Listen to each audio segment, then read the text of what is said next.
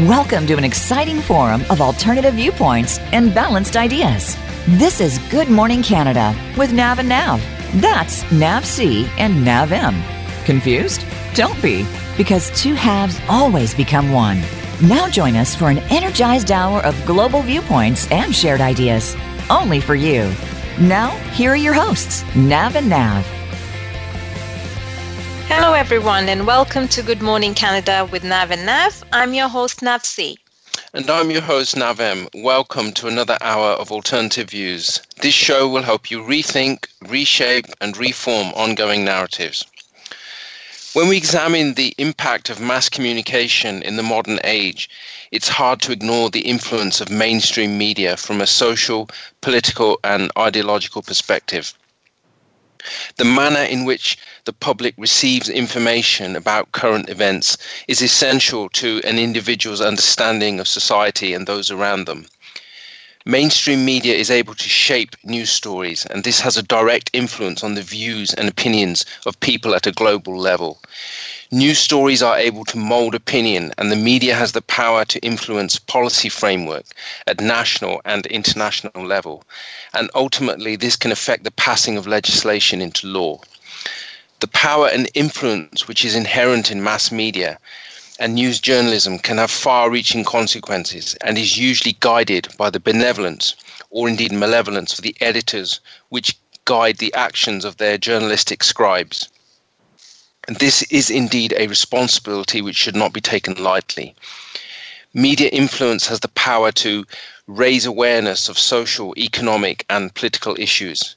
It does this through messages which can either pacify or provoke. The media can dictate policies or overturn them. It can shine light on freedom of thought or even take it away. And to address these complex issues surrounding media influence, we ask is the media an actor or a perpetrator? Is it a stabilizing and unifying force, or perhaps a destabilizing and divisive force? And is the media associated with positive or negative connotations? If the media represents a stabilizing force, this signifies ideals such as equality, nation building, progress, and political stability, and a greater capacity to mobilize towards shared goals. Alternatively, if the media is associated with inequality, then homogenization and manipulation are the dominant ideals. And it follows that national leaders of various political colors who are able to mobilize the media can influence what their citizens see, how they think, and also determine the way they act. Effectively, the media becomes the link between the government and the people it governs. The manner in which that link is used will determine the direction people will take in relation to issues which are relevant to society. So, this is the context for today's episode, which focuses on the power and influence of mass media. And although the concept of mass communication can trace its roots back to Gutenberg's printing press in the 15th century, our focus is on the communication developments in the 20th and 21st century.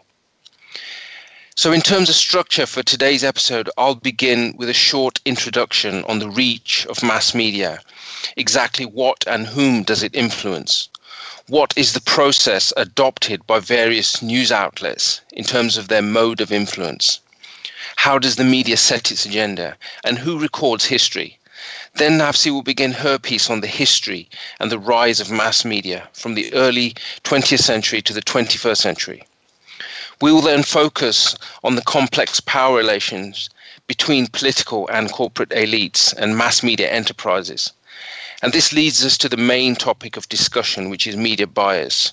What are the main types of media bias? What are its effects? And how exactly does it work? And in the final section, we will ask Have we lost trust in the media? Or have the boundaries of trust always been transitory? Or is it true that as an industrialized society, we have simply adjusted to the sensationalism and scandal mongering of a phenomenon known as yellow journalism? But first, let's begin by exploring two separate themes the medium and the message. And in his classic work entitled Understanding Media, Marshall McLuhan, who was a Canadian communication theorist at the University of Toronto, became internationally recognized during the 1960s for his study of the effects of mass media on thought and behavior. He introduced the paradoxical phrase, the medium is the message. And when we think about this phrase, it's a complete enigma because we ask ourselves, how can the medium be its own message?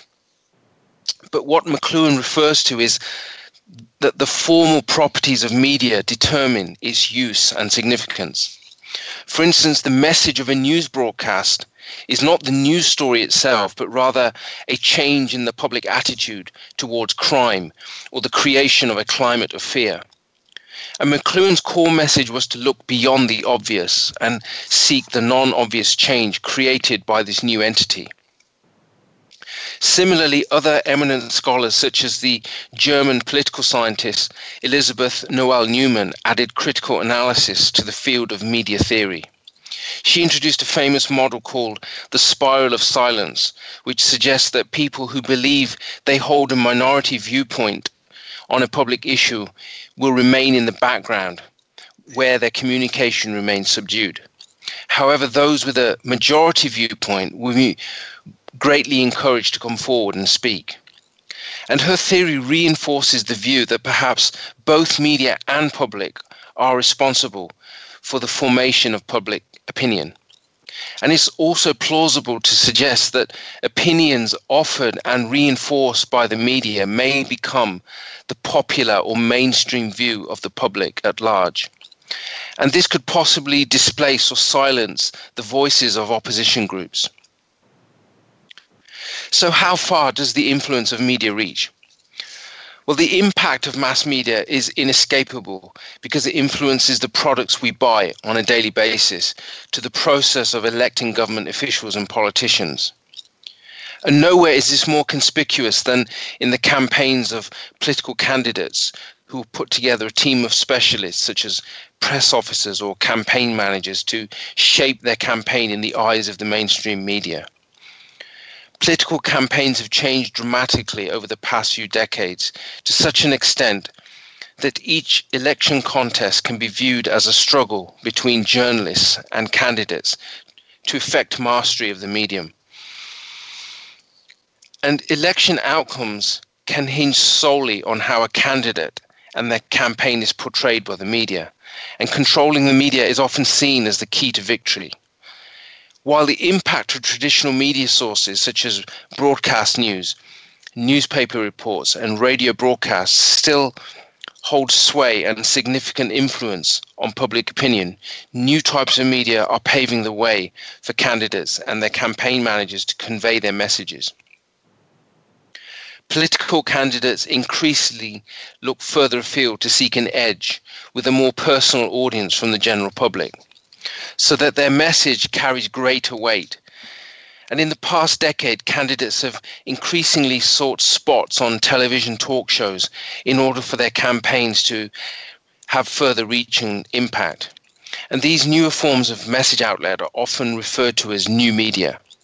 And they account for an ever increasing influence upon the public. One and how it's being reported. For instance, in the 2008 presidential election, Barack Obama gained an unassailable lead over his then rival John McCain due to his campaign's greater use of the internet, thus appealing to a wider audience. And in the 2016 US election, Donald Trump made effective use of the social media platform Twitter to reach directly to his core base of supporters. And new media has allowed the general public to access an open forum to listen to various types of views and opinions about their candidates. In effect, internet usage has quickly become the most powerful means for the public to obtain varying opinion on virtually any topic. But as new media and traditional media techniques merge, it's been suggested that it's become more difficult for the public to distinguish between fact and fiction in relation to political candidates, for instance, and also how various opinions are disseminated.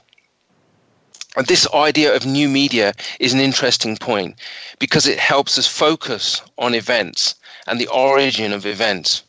In other words, does history create an event? Or does an event create history? Or does the event become history? And once we realize this, it helps us understand the complete history behind mass media. Presently, we live in a media savvy society dominated by newspapers, magazines, radio, television, and more recently, the internet. Journalists are unique participants in this fast moving society because they facilitate the process of mediation between source and recipient of message. One of the most basic responsibilities of a journalist is to chronicle events or report events as they unfold. Locally, nationally, and globally, as events take shape, they are reported to the general public.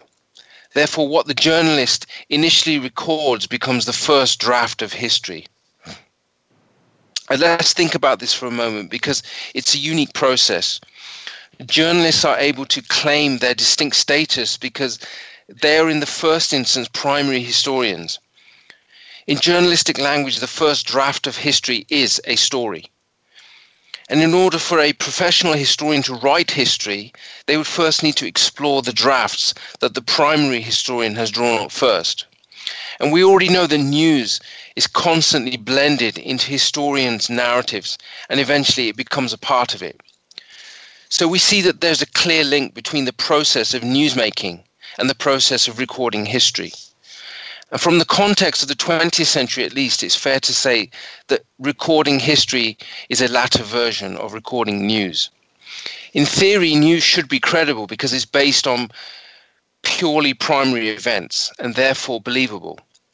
However, this is a further twist to this unique saga because the first recorded drafts were done so following a professional code used by journalists and based on their ethical principles. But in reality, it doesn't actually happen this way. That's because in the journalistic trade, events are first selected for their newsworthiness. Then they're interpreted, i.e., those facts are filtered. Then they're manipulated based on a unique agenda. And finally, they're given emphasis to create maximum impact. So, what we see is that at each step of the way, as events are recorded, they have been influenced. And this is a fundamental point to acknowledge about how media formulates history. And to explain this further, it's first necessary to understand two important functions of media. The first function is the way in which media mirrors society. Mirroring society refers to recording or reporting events faithfully and objectively as they unfold. Traditionally, it's thought that a journalist's main task is to explore and convey an accurate and true version of events. The late 20th century witnessed the creation of instant global communication networks where events could be mirrored in established sequence, going from event to report to reception. And as the digital medium became fully operational, both print and visual format could be employed in tandem to maximum effect. But it's the visual media which does the mirroring part so much more effectively. And the second function is how does the media set its agenda?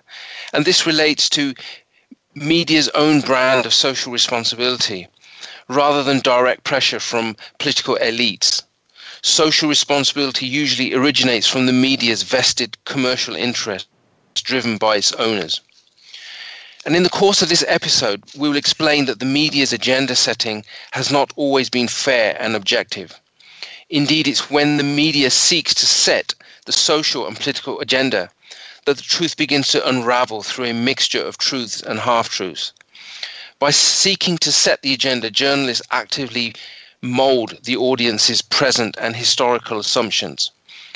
And in this respect, journalists are not our guides, but our great misleaders.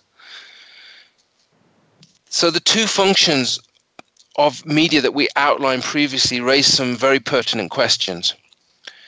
To what extent have the media become actors or agents in the events and processes which they purport only to be reporting? To what extent have the media themselves had an impact on the course of historical events and been a significant ingredient in their development? And what if corrupt narratives have, have led to false perspectives and conclusions? What if the lessons of history have been deliberately misappropriated? And to begin to understand these forceful questions, our attention should focus on the growing power of the media industry by the mid 20th century. Mass media had become a cultural industry with transformative effects on people's perception of the world. The rise of powerful media corporations coincided with the growth of the first multinationals, which acquired monopolistic status on an unprecedented scale. So it was the wholesale commercial, commercialization which was central to media's distortion of discourse. And the intention was to persuade the public at large with homogenous and repetitive media messages. And it was always designed to steer public opinion towards a range of agendas. Hence, our main focus in the upcoming section is on history altering events of the 20th and early 20th century. We explore how journalistic practice has not just reported and portrayed the 20th century's history falsely as it went along, but by doing so, it created consequences and a chain of subsequent events which w- would otherwise not have happened or at least not in the way that they did, without the intervention of misleading mass media discourse. And such discourse was in part due to combining mass media with market forces. Traditionally, media has always been owned by powerful entrepreneurs for whom maximizing the accuracy of events and seeking objectivity was always subordinate to the business of accumulating wealth and power. So at this point, I'll hand over to Nav C, who will outline and discuss the rise of mass media. Thank you, Nav M. I'd like to start with a short quote by John Pilger, who is an Australian journalist and filmmaker, because it helps to encapsulate the complex relationship between media and message. He quotes, it is not enough for journalists to see themselves as mere messengers without understanding the hidden agendas of the message and the myths that surround it.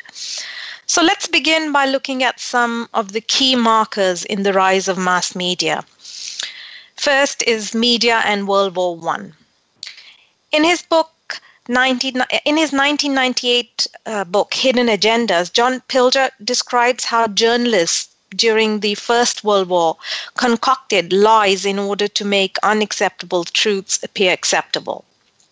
Pilger believes that during the 1914 to 18 Great War, lies changed the outcome of history and cost the lives of millions of young men. In the UK, for instance, the public eagerly read articles from national newspapers which reported the false version of events. For example, an actual massacre was portrayed as victory, and the accumulation of daily lies created an acceptable image of the war. Pilger goes on to say that untruths masquerading as truth did not just provide the public with an incorrect account of what actually happened on the front line, but it ensured that due to the false story, the massacre continued unabated. Quite simply, a barrage of lies determined future events. Furthermore, this view is explored by Karl Kraus, the Austrian writer and journalist who was a well known satirist and foremost media critic of the 20th century. In his extensive uh, satirical work entitled The Last Days of Mankind in 1990, he exposes the intricate process of deception and the transformation of events, which revealed the combination of journalistic power and political interests that were controlling it. From the beginning, Kraus viewed the war as a commercial operation planned and implemented by those who could profit from it. He described it as a diabolical, materialistic elite of techno capitalist entrepreneurs, opportunist traders, corrupt journalists, and the military leadership. For Kraus, the war was just another lucrative episode in a larger long term affair. He argued that the press did not change to his propaganda role all of a sudden due to the outbreak of war. Instead, this, this was already a part of his structural function, which is it had been practicing for years. Subsequently, the press was successful in gaining control over public thought and attitudes by creating a cultural climate in which war became desirable. The second point is the relationship between media and the rise of fascism. Adolf Hitler understood the significance of media discourse in controlling the minds of the public where Hitler became when Hitler became chancellor of Germany in 1933 the Nazis controlled less than 3% of Germany, Germany's 4700 papers the elimination of the German multi-party political system brought about the demise of hundreds of newspapers which were being produced by outlawed political parties. It also allowed the Nazi state to seize the printing plants and, and equipment of the communist and social democratic parties, which were then turned over directly to the Nazi Party. In the following months, the Nazis established control on exerted influence over independent press outlets. Karl Kraus suggests that National Socialism did not destroy the press, rather, the press created National Socialism. Newspapers of that time used cliches associated with German superiority and Jewish inferiority, and the Nazis exploited them by turning the words into action. Tired cliches like Jewish vermin became a believed fact, and later led to the conclusion that it was necessary for the German state to exterminate the Jewish race. Hitler's Minister of Propaganda, Joseph Goebbels, began to use a range of manipulative practices already used by the press and converted them into Nazi propaganda instruments. The third point is media and the Cold War. The term Cold War was coined by Bernard Baruch, a multimillionaire and financier, and subsequently it was universally ad- adopted by uh, mass media, politicians, and academics, and became accepted in everyday um, language. In fact, the term Cold War was always a deception designed to cover up a series of active wars in Korea and Vietnam where millions were killed. The continued use of the term Cold War was designed in the political and economic interests of those promoting and pursuing it. It is success. It successfully promoted a certain message about the Soviet Union as an evil empire and distracted media audiences from the actual political issues such as escalating nuclear arms race. It also served to reinforce five key anti Soviet themes, which were First, the danger of the Soviet secret police. Secondly, the construction of fake Soviet factories to deceive Western visitors. Third, the holding of phony elections.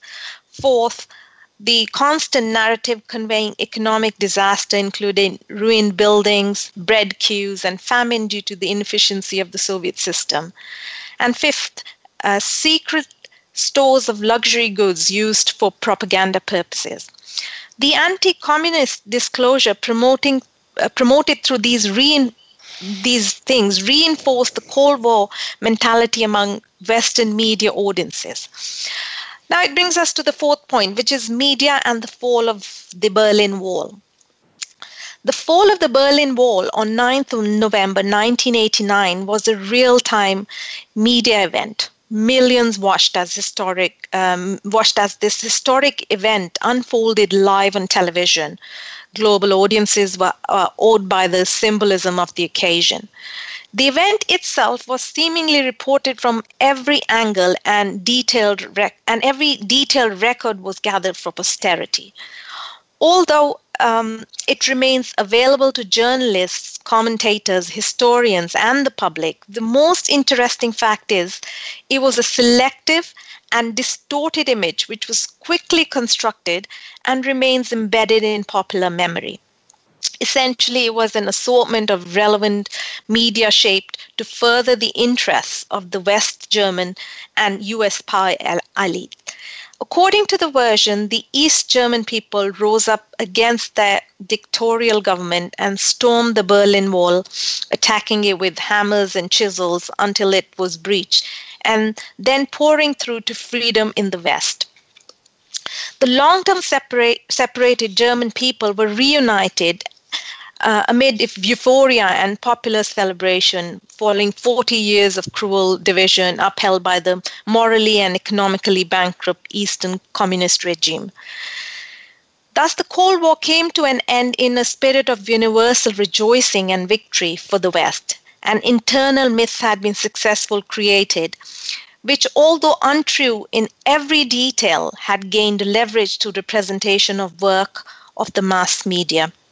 In fact, the East Germans did not storm the walls. A poorly phrased press statement from the GDR Politburo in early November signaled the imminent end of travel restriction. This travel restriction had already been somewhat relaxed between the East and the West. Furthermore, the fall of the Berlin Wall had little in common with German reunification. What actually happened was not a popular anti communist uprising. Instead, it was the result of a US dominated global geopolitics. The event of 9th November 1989 were presented as an annexation of East Germany by West Germany media intervention was critical in influencing events and public opinion, while shoring up Chancellor Kohl's then declining political fortunes in West Germany. Therefore, the media coverage of events preceding uh, 9th November and after were a prime example of biased news ending up as distorted history. Uh, that's all what we have time for in this section. We are coming up to a short break. Much more to come in the next segment. See you shortly. Become our friend on Facebook. Post your thoughts about our shows and network on our timeline. Visit facebook.com forward slash voice America. Are you finding your frequency? It can be described as that space between failure and success. It's the future of digital media. It's finding your voice. It's engaging topics, content, and ideas.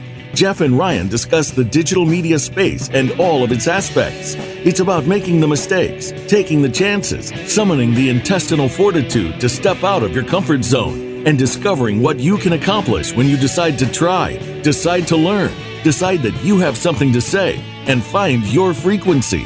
Live Fridays at 12 noon Pacific Time, 3 p.m. Eastern Time on the Voice America Variety Channel. Join Chris Epting every week for The Moment. Chris talks to some of the most amazing people you'll ever meet, including authors, artists, and athletes. And that's just the A list. These celebrities and public figures have interesting stories that all showcase the moments that their lives took a certain dramatic turn, changing them forever and shaping them to be the person that they were meant to be. Listen for The Moment with Chris Epting, Wednesday at 11 a.m. Pacific Time, 2 p.m. Eastern Time on the Voice America Variety Channel. Today, many doctors prescribe basic pharmaceuticals to their patients who aren't feeling well or have various aches or pains. Is this the right course of action for all patients? Definitely not. Find out about healthy, natural ways to help you feel your best by tuning in to the CBD Ed Show with host Edward Cheney. Ed will explain full spectrum CBD, where the whole hemp plant can be used for treatment, and answer all of your questions about CBD and natural treatment in general. Listen Fridays at 11 a.m. Pacific Time 2 p.m. Eastern on Voice America Variety. Do you know that over 70% of people with disabilities are not counted in the workforce with twice the unemployment rate of the non disabled? Join Joyce Bender, CEO of Bender Consulting Services and a disability leader, as she talks about best practices and newest trends in disability employment on Disability Matters. As a person living with epilepsy and hearing loss, Joyce is an international advocate for disability employment. Tune in on Tuesdays at 11 a.m. Pacific Time, 2 p.m. Eastern Time on the Voice America Variety Channel. Have you friended us on Facebook yet? Why not? Just go to facebook.com forward slash voice America or search for the keywords voice America. Once you are part of our Facebook network, you'll receive daily messages about what's happening with our shows, this week's featured guests, and new happenings at the Voice America Talk Radio Network. And you can add your voice to the always active discussions on our timeline. Just go to facebook.com forward slash voice America or search for Voice America.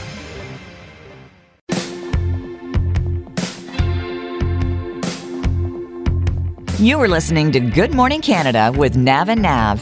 To find out more about us and the ideas behind our show, visit our website at gmc radio.com. That's gmc radio.com. Now, back to Good Morning Canada. Welcome back. You're listening to Good Morning Canada with Nav and Nav. Great to have your company.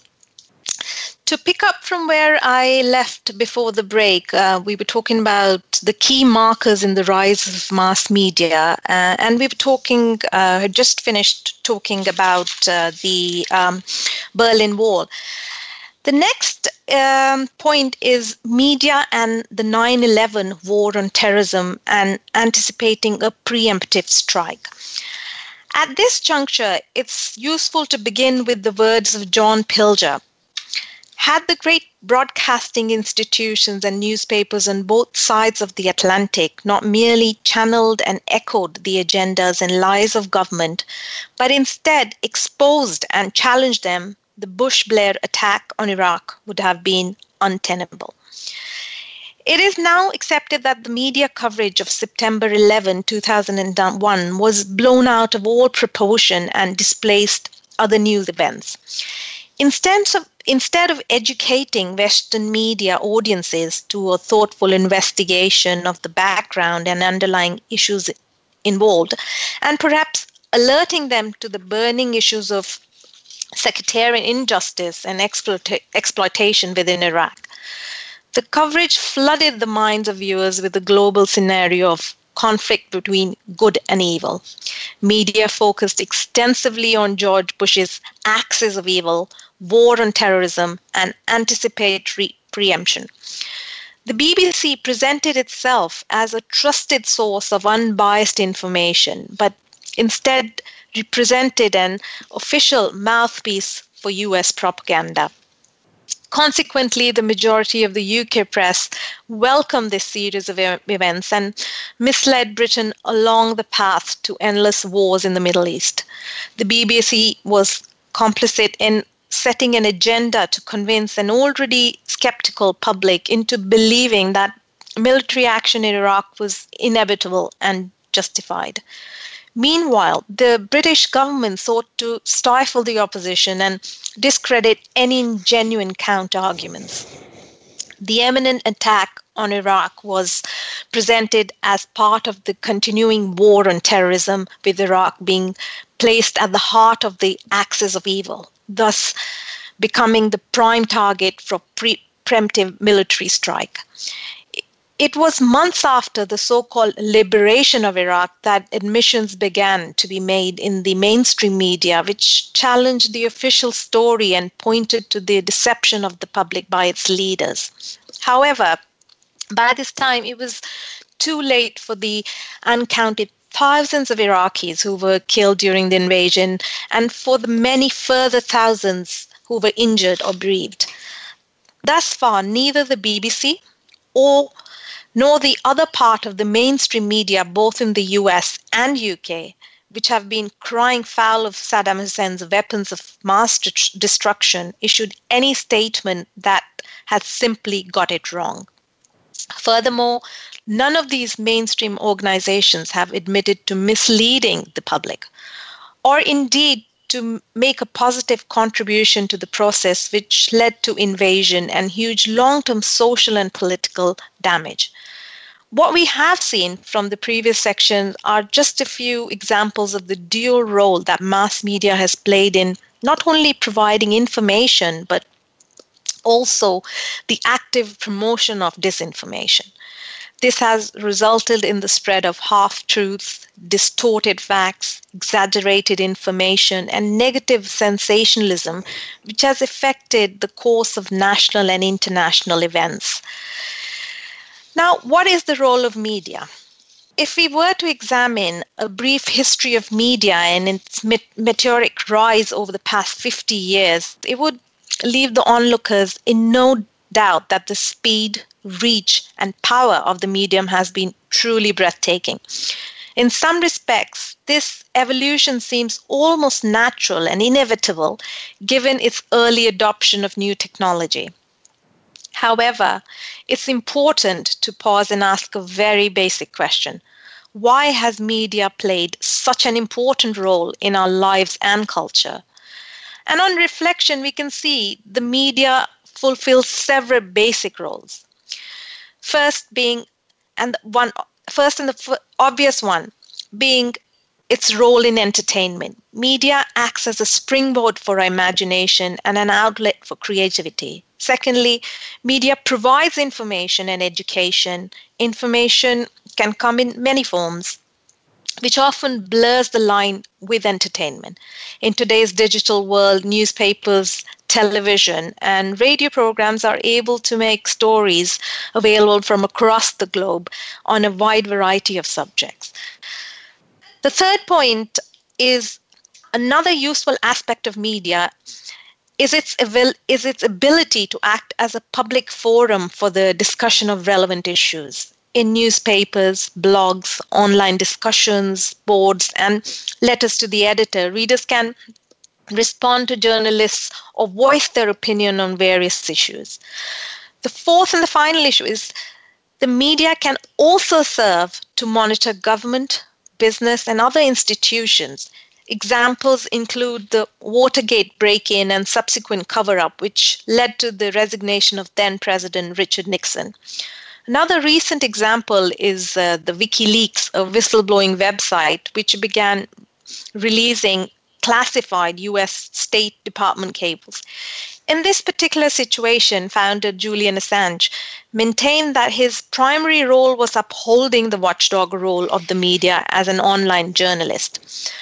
From these four roles, it's fairly to say it's fair to say that individuals who receive the majority of their news from one source will have a particular view of the world shaped by the content of what they watch as as well as the medium itself. This is because each medium has a certain method of conveying ideas which will emphasize a particular style of thinking while de emphasizing others. Now, can this be construed as a form of bias? According to some media critics, the mass media employs a complex array of techniques which allows reporters and media owners to steer news stories in favor of particular groups of interest or groups or interests media bias is a significant issue because of its potential effects on society, especially in relation to the public make, making informed decisions which affect them. At this point, I'd like to hand over to Nav M, who will now explain the complexities of media bias. Thank you, Nav C. So let's start with the obvious question what is media bias? The influence of media corporations has increased significantly in the past four decades. So, just an example in the USA, currently six corporations control 90% of the media in the, in the US, and this compares to 50 corporations in 1983. And this immediately increases the risk of media coverage being intentionally biased. Also, on social media, people are heavily subject to media bias despite the fact that there's more direct interaction which occurs between users. And some researchers have argued that social media users are more likely to actively or passively isolate themselves in a filter bubble or an echo chamber, as it's called, so that they can be surrounded by news and opinions close to their own beliefs. And we can now explain the concept behind media bias, how it arises in news production, and then describe its effects. So basically, there are three main types of media bias the first type is placement or selection bias, and there are four key elements to this. Firstly, layout placement. This is where the editorial staff will decide on the importance of a topic by its placement in an article. So, an unfavorable story can be buried by placing it in a section which is not read that well. Secondly, there's sensationalism. Media outlets will focus on stories that emphasize fear anger, and excitement. Thirdly, we have commercial selection. Editors will select stories which will draw the the largest possible audience in order to meet sponsor demands. And fourthly, there's visual selection. This is where the selection of images can taint audience perception of a story. The second type is reporting bias. Reporting biases occur when an article is written with a, with a particular emphasis or spin so that readers perceive it in a certain way without evaluating its merits or comparing it from a different perspective. And the third type is situational bias. And here there are three key elements. Firstly, we have geographical bias. This occurs when an article includes the cultural and social diversity of a story via relevant issues to those subset groups. Re- and, and any readers outside of that group will have different reactions to the same story. And then there's definition bias. This is an implicit bias which reflects the way in which certain words take on different meanings depending on the context of their use or perhaps the background or culture of the reader. And then the third one is stereotyping. So, by classifying and categorizing people or events, this alters the manner in which a story is perceived by the audience. But what we've described is only a brief overview of the various types of media bias. And what we clearly demonstrate here is that the nefarious nature of media bias with its tendency to slant news coverage and alter perceptions of reported topics. And it's generally agreed that a free and independent media is vital to support a healthy functioning democracy. But media bias is a big concern, especially where there's a conflict of interest between advertisers and audiences over content. So let's now look at what are the effects of media bias. Firstly, it has a strong influence over public perception of news events and ultimately impacts social and political decisions. Mainstream media outlets still remain the primary source of information on current affairs. And what this infers is that media bias is transferable to news consumers especially if they consult a very small subset of news sources. Secondly, another effect of media bias is the polarization of public opinion. It's argued that media bias challenges the very essence of democratic rule. Because if media outlets can influence public opinion, then public opinion isn't really an objective concept in the first place. So, to summarize this brief section on on the uh, concepts of media bias, we can see that the effects of bias are vast and more significant when individuals are unaware of the existence of that bias. And the concentration of the majority of mass media in the hands of a few corporations compounds the potential influence of media bias. So, in the next section, we'll try to understand media bias. How does it actually work? And the first step is to understand that, that there are various forms of media bias in order to reduce its impact. We focus on news production by illustrating how media outlets convert events into news stories and then how those readers consume the stories. So let's first consider internal factors of media bias news producers will have their own political and ideological views, which were already there. And these views are projected through the various levels of a news company. And we know that journalists will always, will often have a political predispos- uh, predisposition, i.e., they usually lean towards a certain political direction also they may introduce bias into a story if if they know that these changes are supportive of career advancement. And so external factors can also influence news production. For example news stories are aimed at a particular target audience of the news outlet. Otherwise, news consumers will switch to alternative outlets if their current source begins to contradict their own beliefs and views.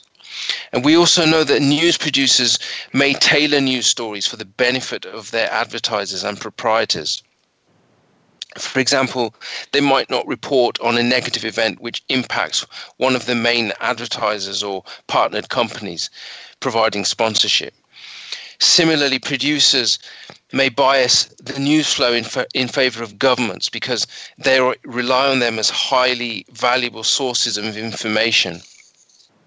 In addition to these external factors, economic reasons are also a factor in affecting the eventual news story. For example, investigative journalism is, is far more expensive than copy editing or working from pre uh, from prepared press releases. And ultimately, most news producers are profit seeking companies, and hence they may not be so eager to provide bias free information to their news consumers as a primary goal. And all of the previously mentioned factors influence the news production process in three main stages. So, stage one, this is what's called the gathering process. This is where journalists will first select and examine events. Stories are named and selected. Journalists will then need to select sources from press releases, news articles, or studies to be used within writing an article. The journalists will then decide which information from those sources to be included and which is to be excluded from the article, which will eventually be written. Stage two, this is the writing phase. Journalists will use a range of writing styles to bias the news. And there are two key forms of bias which define the production process. The first is called labeling. An event can be labeled positively by referring to someone as an independent politician, and in contrast, the opposite political party will be negatively labeled in, in one way or another. Secondly, there is word choice. This is how the article refers to an entity, example, coalition forces versus invading forces. And then we move on to stage three. This is the editing phase. The final stage relates to the presentation style of the story, and this will include placement of the story, its allocation. Example, is it a cover story? And then picture selection with the use of emotional pictures to grab attention of readers and viewers. Lastly, spin bias. This represents the overall flavor of a news article. And to summarize, the final news story has been subject to various sources of media bias at different stages of the story's creation because it finally, before it's finally represented to the news consumer. So let's start wrapping up with a final analysis. What we've seen so far is that news coverage strongly influences public opinion. But at times, the news coverage of media outlets is far from objective, and it's a phenomenon which we've described as media bias. Media bias can negatively impact the public because biased news coverage can influence public opinion and election outcomes.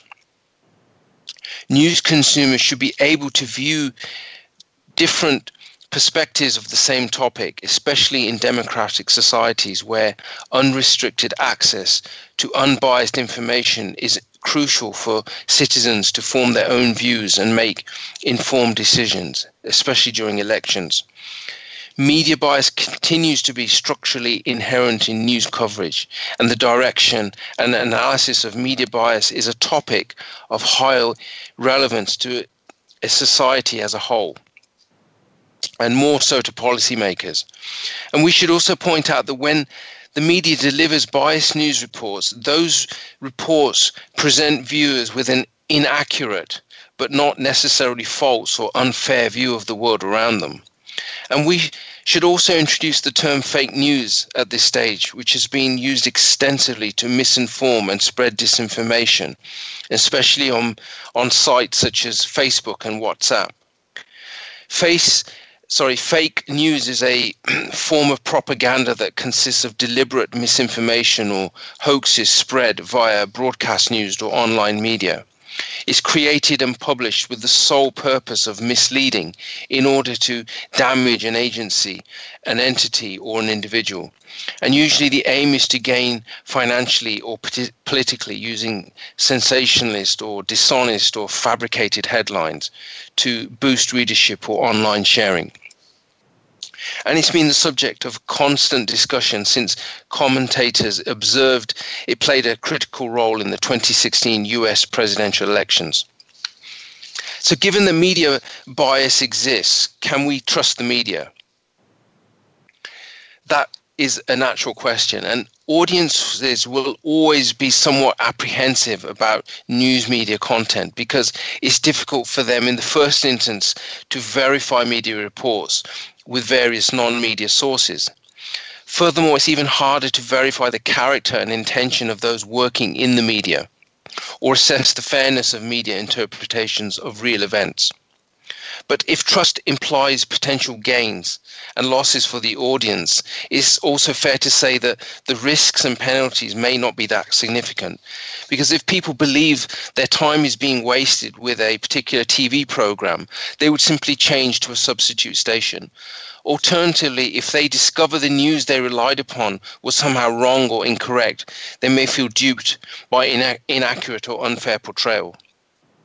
So let's look at some of the reasons for individuals to mistrust the media. Generally, the press loses credibility and respect when it's no longer believed. In recent years, journalists have earned the distrust of the public, and there are various reasons for this. Firstly, it could be politicians who increasingly rail against the media. And this is certainly true in the case of President Donald Trump, whose core base of supporters have a high level of mistrust against journalists. Secondly, it could be audience mistrust, which can be explained by the, the increased scrutiny of the media by the media which has raised audience awareness of journalistic blunders and scandals over the past few years, including the infamous phone hacking scandal at the News of the World in 2011, and also the Dan Rathergate uh, incident in 2004. And thirdly, other explanations for mistrust of the media point to bad sourcing practices, such as the misquoting of story headlines. And mistrust could also be explained by the biases of news consumers based on factors such as race or gender. So let's start creating some final comments now. In the in the final analysis, the notion that journalists should present themselves as some form of ideal virtue is actually a very recent concept. And when we go back to the 19th century, most newspapers in the in the United States, for instance, were clearly linked to a given political party and the economic interests of the publisher at hand. Also, the so called practice of yellow journalism was rife at this time. And this refers to an exaggerated, sensational style of newspaper reporting which emerged at the end of the 19th century, when rival newspaper publishers competed for sales prior to the Spanish American War in 1898. And I think it's also fair to say that journalism as a profession gained its biggest scalps during the 1960s and 1970s as atrocities during the Vietnam War ex- were exposed. And this reinforced the narrative that existed at the time of imperialist American crimes and political bungling in Vietnam. In addition, there was the Watergate scandal, which broke in 1972. And this played out as a victory lap for the, the two Washington Post reporters and the media in general. And it was portrayed as a, a celebratory moment protecting the American people from the totalitarian tactics of a sitting US president. And more recently, we've seen evidence of incompetence, torture, poor planning, and collateral, collateral damage in much of the coverage of the wars in Iraq and Afghanistan during the second Bush presidency. So, is it possible that the mainstream media today, which are run as profitable enterprises, think of themselves as morally and intellectual superior to the rest of us, not just to corporate businesses, but to the various arms of government and ultimately the masses of gullible voters as they see them. So, what this does, it definitely raises the question have the ranks of journalists actually moved on from the traditions of lurid sensationalism scandal mongering and exaggeration reminiscent of yellow journalism, all in the name of circulation wars to generate profits and pursue political agenda. And as a final point, we return to Marshall McLuhan's phrase that the medium is the message. McLuhan emphasized that each medium delivers information in a different way and that content is fundamentally shaped by that medium. And let's take one recent example of this This is a story which came vividly alive earlier this year. The article was published by the Washington Post on March the 20th, entitled Don't Blame China for the Coronavirus, Blame the Chinese Communist Party. The writer refers to the virus as the CCP virus in reference to the Chinese Communist Party, and there are clear examples of media bias present. Firstly, in the form of mainstreaming, this is intentional or unintentional repetition of a viewpoint to create a clear public opinion. And this is because in the body of the article, the writer repeatedly used three nicknames of COVID 19, which are the Chinese virus, Wuhan virus, and Kung flu. This is despite the fact that people from all over the world have been infected and died from COVID 19. And as we know, a virus is a tiny form of organic matter which causes disease and therefore has no nationality or ethnicity. So, what we see is is there more evidence that yellow journalism has reared its ugly head in the 21st century by making more political capital from widespread human disaster? Or is it the case that yellow, germ, yellow journalism is, was already lurking in the shadows with a new hidden agenda to focus on? And that's all we have time for today's episode. Many thanks for listening to Good Morning Canada with Nav and Nav. We really appreciated your company today. To contact us, please go online at gmc radio.com. You can send feedback by emailing us at info at gmc radio.com. Please like, share, and comment. Connect via our social channels Facebook, Instagram. Thank you so much for listening. We'll see you next Wednesday at 9 a.m. Pacific, 12 noon Eastern. See you then. Take care. Bye bye. Bye.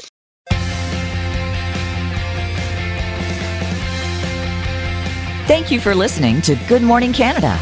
Please join Nav C and Nav M for another great program next Wednesday at 9 a.m. Pacific Time and 12 noon Eastern Time on the VoiceAmerica Variety Channel. We'll see you soon.